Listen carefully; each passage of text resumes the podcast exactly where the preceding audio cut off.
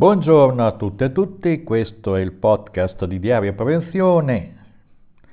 Oggi è il giorno 3 febbraio 2021 e siamo alla puntata numero 77. Siamo in settimane, giorni molto tesi in questo paese perché non è mai un bel momento dentro una crisi politica quando viene non solo evocato ma viene chiamato l'uomo della provvidenza a salvare la patria.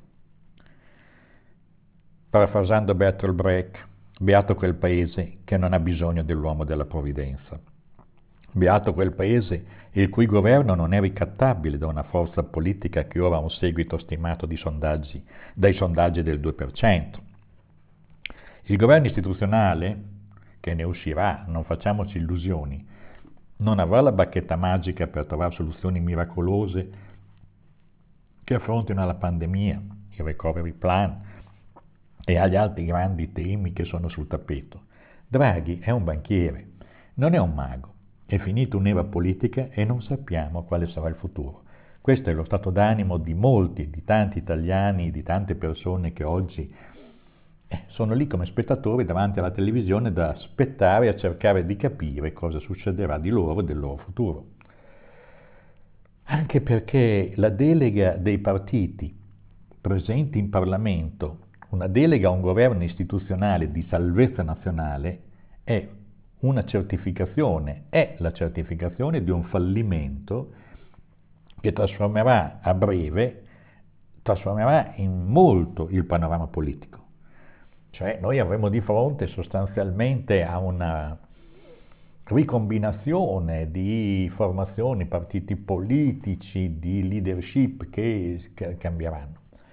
E i cittadini partecipano come spettatori a questa specie di talk show in cui però non è che loro sono in una certa misura protagonisti passivi, perché le decisioni che verranno prese poi avranno delle influenze nella loro vita.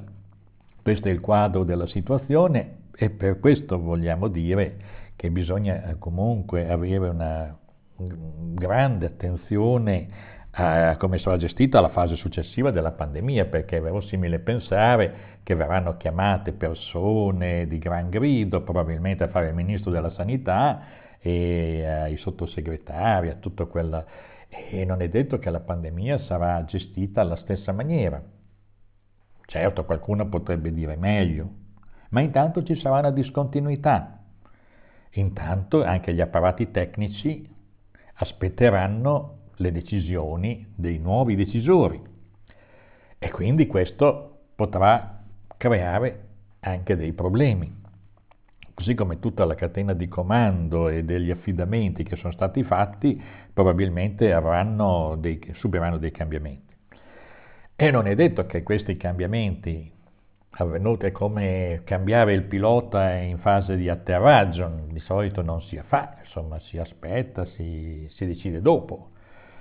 E in tutta questa situazione è evidente che vi sono dei nodi molto consistenti, per cui le prossime settimane da sciogliere, nodi da sciogliere che le prossime settimane saranno e dovranno essere affrontati, perché non ci sarà per l'appunto la bacchetta magica di Mario Draghi, nulla di pregiudiziale verso il signor Mario Draghi, ma anche costui non è che abbia in mano, non è gestire una banca, per quanto grande, per quanto potente, è gestire una complessità di temi, con delle priorità in cui bisogna vedere quanta libertà,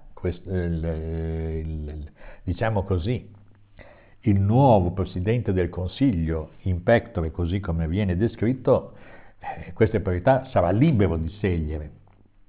Ma quale sarà nella sua testa, quali saranno queste priorità? Cioè, questi sono i grandi temi che abbiamo di fronte. Certo, la riforma dello Stato, certo, quello che ci viene chiesto dall'Europa, certo, la riforma della giustizia, del diritto, diciamo tutta una serie di tematiche che magari sono rimaste lì anche a marcire e non credo che saranno risolte in pochi mesi da Superman. Questo è il quadro vero della situazione. In questo quadro la partecipazione dei cittadini, la partecipazione a tutti i livelli, è quella che viene richiesta, cioè la richiesta di un consenso passivo. Abbiate fiducia in noi, state tranquilli, noi risolveremo i problemi. E questo non è nulla di nuovo rispetto anche al vecchio Parlamento, diciamo così, alle forze politiche tradizionali, perché ormai tutto si basa su un rapporto fiduciario e molto spesso questo rapporto fiduciario non è stato soddisfatto. Quindi siamo di fronte a una situazione di questo genere, per cui per chi fa prevenzione è evidente che vi sono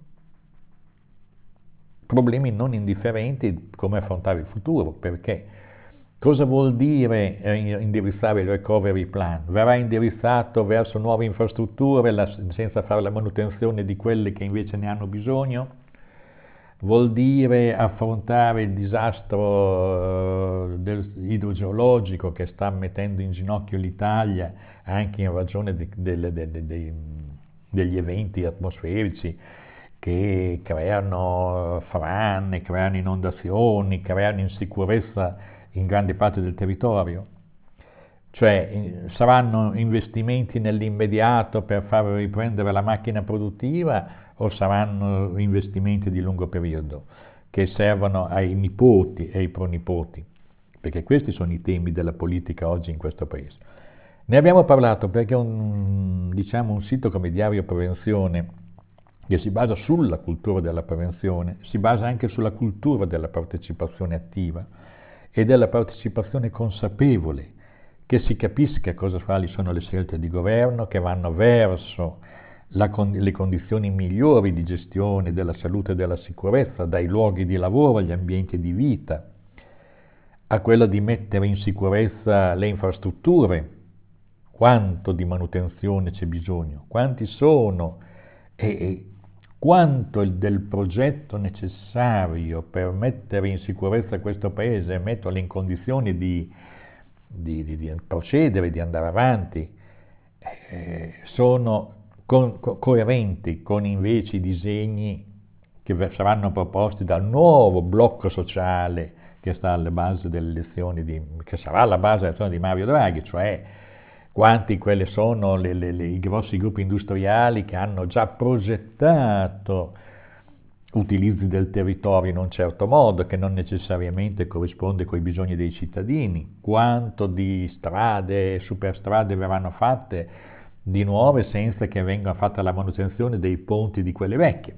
Facciamo solo degli esempi per dire a quale criticità siamo di fronte e come in qualsiasi fase di cambiamenti politici i cittadini, per non essere delle pecore, debbono prestare molta attenzione a quello che verrà deciso e a dare un proprio consenso con molta ragionevolezza, cioè rispetto certamente a una fase di crisi, ma anche con molta attenzione, perché nessun governo istituzionale è un governo neutro. Lo abbiamo visto in questi mesi. Una campagna di delegittimazione del governo che è caduto, fatta in tutti i modi, con tutte le manovre, con una concentrazione della stampa a livello unidirezionale, con bordate continue che non hanno permesso al primo ministro Conte di governare in libertà, e soprattutto con il killeraggio finale dato da una forza che ha appena il 2% stimato dai sondaggi. Questa è la situazione in cui siamo e adesso passiamo invece ai temi giorno per giorno che dobbiamo affrontare dal punto di vista della gestione dei rischi e della valutazione e gestione dei rischi in ambiente di lavoro e in ambiente di vita. Allora, innanzitutto l'aggiornamento dei dati anche dalla regione in cui parlo, Emilia Romagna, 1051 l'altro ieri erano 1051 nuovi positivi, 1278 guariti. Quindi c'è una tendenza sostanzialmente positiva che dimostra che tutto sommato c'è e comincia a verificarsi l'efficacia delle chiusure che ci sono state. Certamente sappiamo che le chiusure hanno creato dei problemi enormi per gestori di ristoranti, di bar, di tutte quelle attività del terziario che vivono sostanzialmente con un respiro non molto lungo, perché hanno gli affitti da pagare, perché hanno dipendenti, ma perché soprattutto non hanno capitali che possono permettergli di vivere in tranquillità in attesa di una situazione di regolarità di esercizio. Quindi è evidente che vediamo però se dovesse esserci delle iniziative di alleggerimento della gestione della pandemia, probabilmente poi avremo dei picchi più alti. Quindi il problema è che la pandemia è tuttora presente con le varianti del virus che rischiano di arrivare da un momento all'altro, e quindi bisogna mantenere la guardia alta, quale che sia il governo che uscirà da queste consultazioni, un governo di salvezza nazionale, speriamo che sia di salvezza anche rispetto alla pandemia. È uscito dossier Maldavia di città della Legambiente, è un rapporto nazionale. Nel 2020 sono 35 i capoluoghi di provincia fuori legge per polveri sottili, questi sono i grandi dati. Torino maglia nera con 98 giorni di sforamenti, seguita da Venezia che ne ha avuti 88 e Padova 84. Tra le città del centro-sud il primato aspetta ad Avellino e Frosinone. E qui siamo veramente in una situazione nella Padania, diciamo così, nella più... L'Italia è indietro sulle azioni da mettere in campo per ridurre l'inquinamento atmosferico, basta deroghe, servono misure più coraggiose e concrete a partire da mobilità sostenibile ed uso dello spazio pubblico per avere più clean city, città pulite e più vivibili. Non si sprecano le risorse economiche in arrivo dall'Europa. Bene, questo messaggio di Legambiente che viene dal rapporto sull'inquinamento dell'aria e sugli sforamenti è un dossier che va dato a Mario Draghi, che naturalmente non è che si sia mai interessato molto di questi aspetti, perché la sua era un'impostazione tutta di natura economico-bancaria. Speriamo che questi temi abbiano, come si dice, cittadinanza all'interno del governo, che non siano quei temi che si dice sempre una seconda fase, li affronteremo in tempi migliori. No, non è questo, perché i tempi ci sono già. Abbiamo poi un articolo molto importante che noi, diciamo così, pubblichiamo in lingua inglese originale, perché è in Creative Commons, cioè con questa licenza, dalla rivista The Conversation di Rod Decombe del King College London, che tratta la questione delle teorie del complotto. Perché prosperano nella pandemia? Si interroga Rod Decombe, e lì in un lungo discorso, in un lungo articolo, che tra l'altro traduciamo anche in italiano con una traduzione un po' automatica fatta da Google, perché sarebbe per noi insostenibile fare queste traduzioni degli articoli, li facciamo solo per facilitare un po' tutti noi che non conosciamo a fondo la lingua inglese, e così poi il testo comunque che rimane valido è quello originale. E quindi spiega che le teorie del complotto hanno molta facilità a manifestarsi nelle fasi di grande crisi, perché comunque sono favorite, nel senso che la gente poi si sente in qualche modo da questa specie di il complottismo, perché dietro chissà chi ci sarà, chi è che ha seminato il virus, eccetera, eccetera, quello che abbiamo assistito.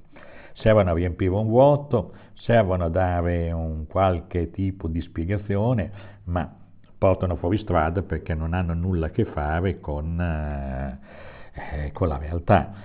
E quindi questo docente del direttore del Center for British Politics and Government, King's College London, ci spiega con grande chiarezza queste cose.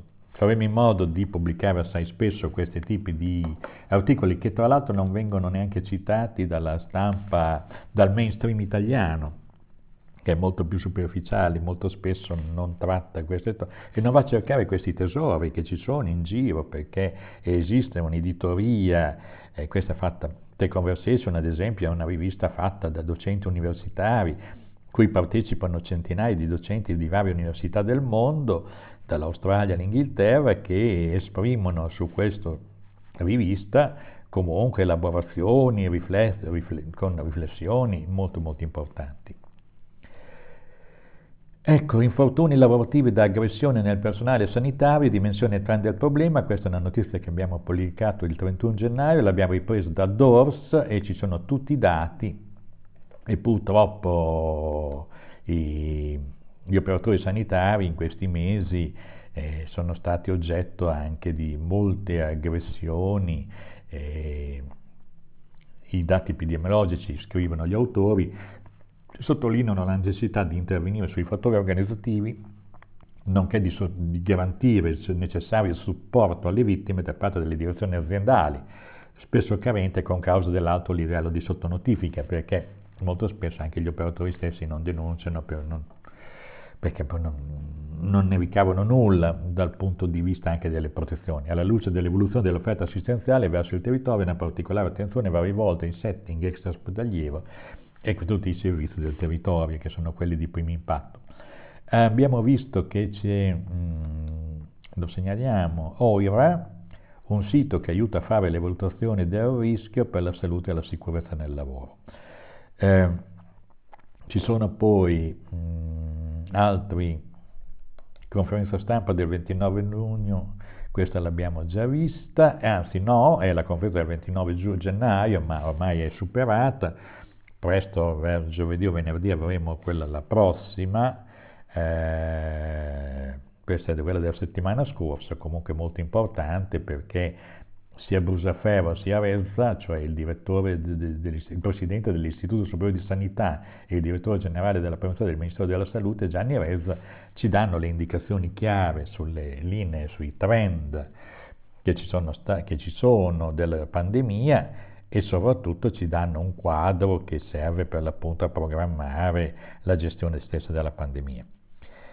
Diciamo così, che questa crisi di governo non ci voleva. È stata costruita ad arte per trasferire il potere della gestione dei 220 miliardi, diciamo, promessi dalla Unione Europea in progetti alternativi probabilmente a quelli del governo, perché comunque lì il piatto era forte e Confindustria e soci hanno già progetti in questo senso, non sono progetti esplicitati, speriamo che non siano progetti di ulteriore cementificazione del territorio, di nuove infrastrutture che non siano sostitutive ma che diventino aggiuntive a quelle che non sono manutenzionate in quest'epoca, e che non vi sia tutto sommato una scelta di fondo anche rispetto alla cosiddetta green economy, ma che si vada ancora una volta verso paradigmi del passato. Perché? Perché questo è facile che succeda. Perché gli interessi forti, organizzati, che hanno avuto influenza in tutta questa vicenda e hanno gestito e hanno portato a questo risultato, sono forze che hanno progetti del passato, non hanno progetti del futuro, a partire dalla stessa Confindustria. Quindi le preoccupazioni sono legittime. Speriamo che, se non abbiamo nessuna ostilità preconcetta verso Mario Draghi, abbiamo ostilità verso l'idea che ci sia una crisi della politica che costringe a chiamare un salvatore della patria. I salvatori della patria non sono mai messaggeri di cose buone e molto spesso fanno fatica a fare il loro ruolo, perché per salvare la patria, fra virgolette, bisogna che sia una grande partecipazione consapevole dei cittadini. La delega all'uomo della provvidenza non ha mai né animato né rafforzato il contributo e la partecipazione dei cittadini a risolvere i problemi. Detto questo, chiudiamo in attesa di eventi migliori questo podcast numero 77, sperando di avere notizie migliori nel prossimo podcast. Grazie e a risentirci.